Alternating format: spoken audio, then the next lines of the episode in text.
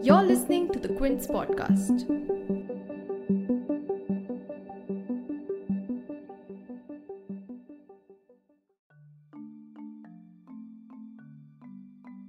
Only a biological man and a biological woman, in other words, a husband and a wife, make a family.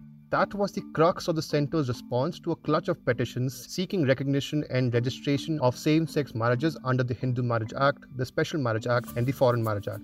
On 25th February, as the Centre opposed the pleas, it said, and I quote, "Living together as partners and having sexual relations with the same-sex individual is not comparable with the Indian family unit concept of a husband, wife, and children, which necessarily presuppose a biological man as husband, a biological woman as wife, and children born out of the union. And finally, any judicial interference would cause, and I quote, a complete havoc with the delicate balance of personal laws in the country." With the matter now listed for 20th April, let's take a step back to understand who are the petitioners in the case, what are they demanding, what are the arguments made by Solicitor General Tushar Mehta, and why some of these arguments do not hold for the LGBTQI+ community.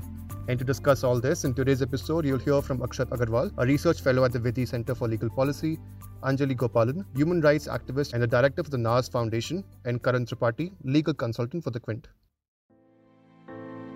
You're tuned in to The Big Story, the podcast where we dissect the headline-making news for you, and I'm your host, Emmat.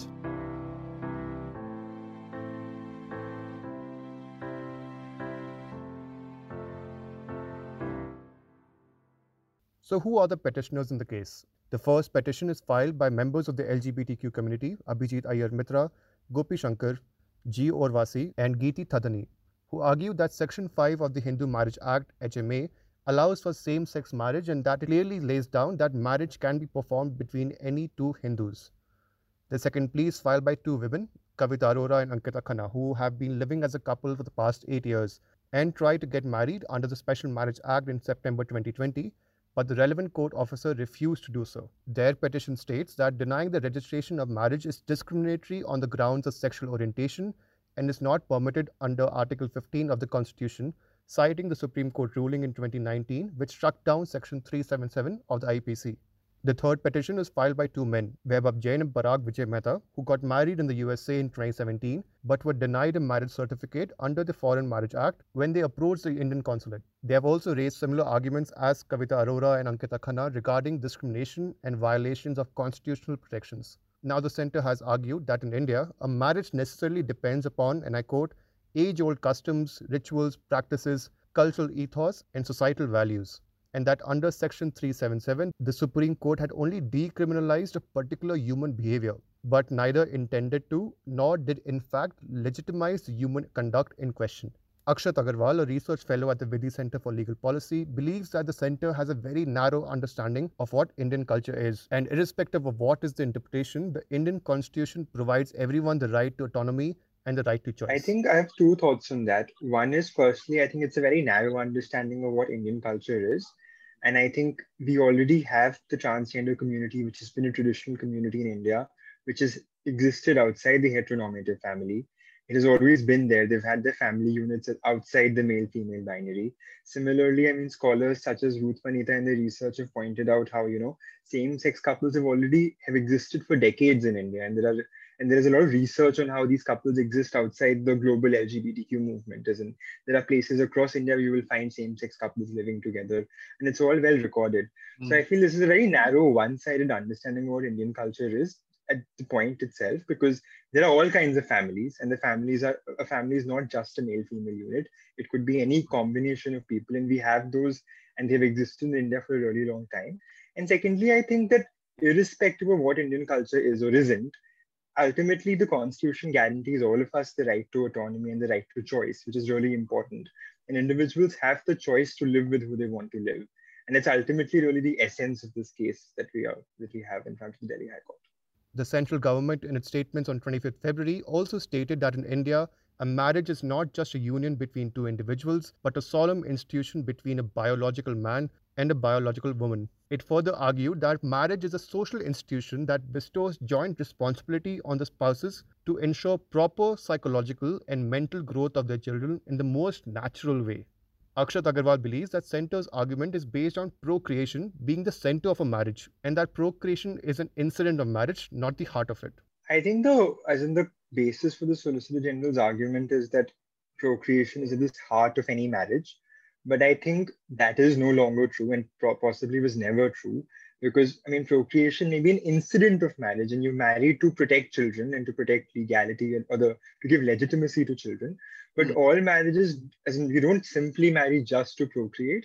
And I think in India, we've constantly seen the Supreme Court say this again and again, that, you know, you don't have to procreate, and that is not the sine qua non of a marriage, right? I mean, people can marry without procreation. And especially because, as in, the society is changing, and marriage law has always responded to changes in society. I mean, long back, we didn't have intercaste marriage, interreligious marriage. We didn't recognize divorce in Hindu law before independence. And this has constantly changed over time. And the meaning of marriage has, of course, changed, and it is bound to change because it is so intimate to people in their lives, right? Family law is possibly the most intimate law that we have amongst most laws. And therefore, it needs to respond to what people are doing right now. We need to respond to how people are redefining their relationships. And therefore, as in, the fact that there was one conception, even firstly, there was, I don't think procreation was ever central to marriage, but even if for the sake of argument, you were to say it was, it really no longer is, because even straight people are marrying and they don't necessarily want to have children anymore.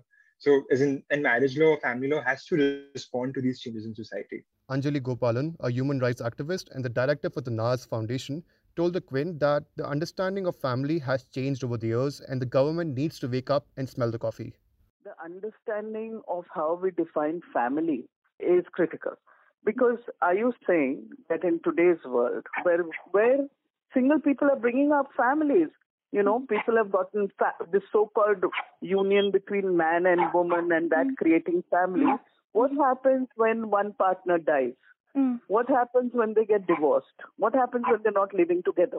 Does that mean we are completely negating the fact that single individual can bring up, whoever is they're bringing up is not family? The children that they're bringing up is not family? I mean, where and how are we defining family? You know, increasingly, for example, as a single woman, I know that I have created my own network of friends who I see as family. To me, it's not making any sense at all. There is no logic in what the government is saying. And we must understand, we must look at how the idea of family has been redefined today. It is about loving, caring, creating an environment which is stable for children. And anyone can do that, right? A same-sex couple can do it.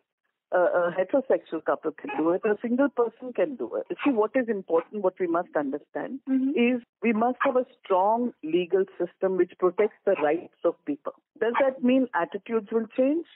Not always. That takes time.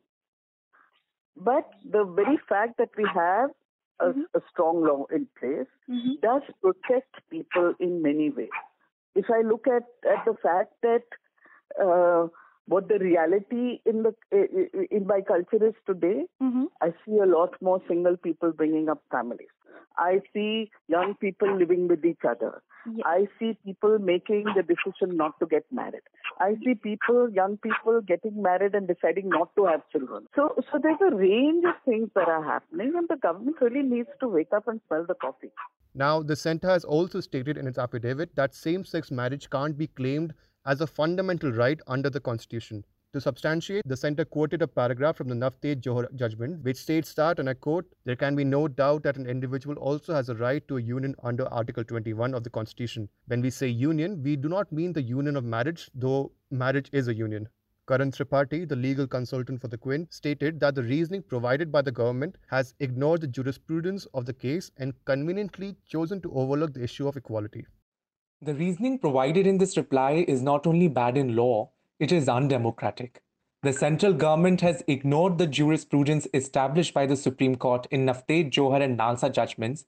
It has conveniently chosen to overlook the issue of equality, especially equal protection of sexual minorities as enshrined in Articles 14 and 15 of the Constitution. A fleeting mention of Article 21 is made, but nowhere is it explained as to why I will not be eligible for the fundamental right to live a dignified life if I choose to marry someone of the same sex. Secondly, the language used to justify to deny marriage equality is extremely parochial, undemocratic, and sourced from deep-rooted prejudices against the LGBTQI community. They define marriage as a union between a biological man and a biological woman for the purpose of raising a child. This is in sheer violation of the NALSA judgment, which allows trans persons the right to self-recognize their gender, which moved the concept of gender identity away from the genitalia.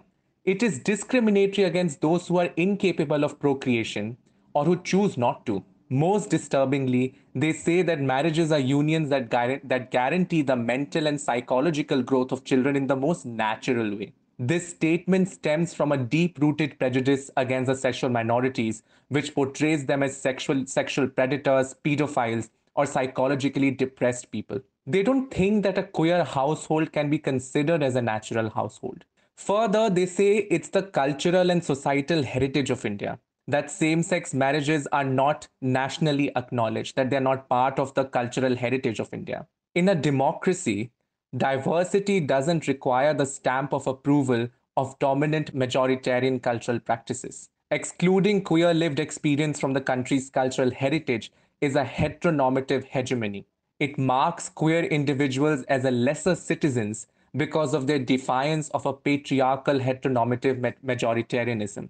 The same thing happened during the codification of Hindu personal laws. Hindu marriage and succession acts follow the template of North Indian Brahminical ideal of personal laws, completely ignoring the local practices of many tribal communities, matrilocal communities, and those opposing the Brahminical hegemony for generations. It's not heterosexual versus homosexual. It is hegemony versus democracy. It is majoritarianism versus diversity. If you liked listening to this episode, please subscribe to The Big Story for episodic updates. We're available on Apple, Google Podcasts, Spotify, JioSaavn, and most of the other popular podcast streaming platforms. For other podcasts, please log on to the Quint website, and for any feedback, please shoot an email to podcast@thequint.com.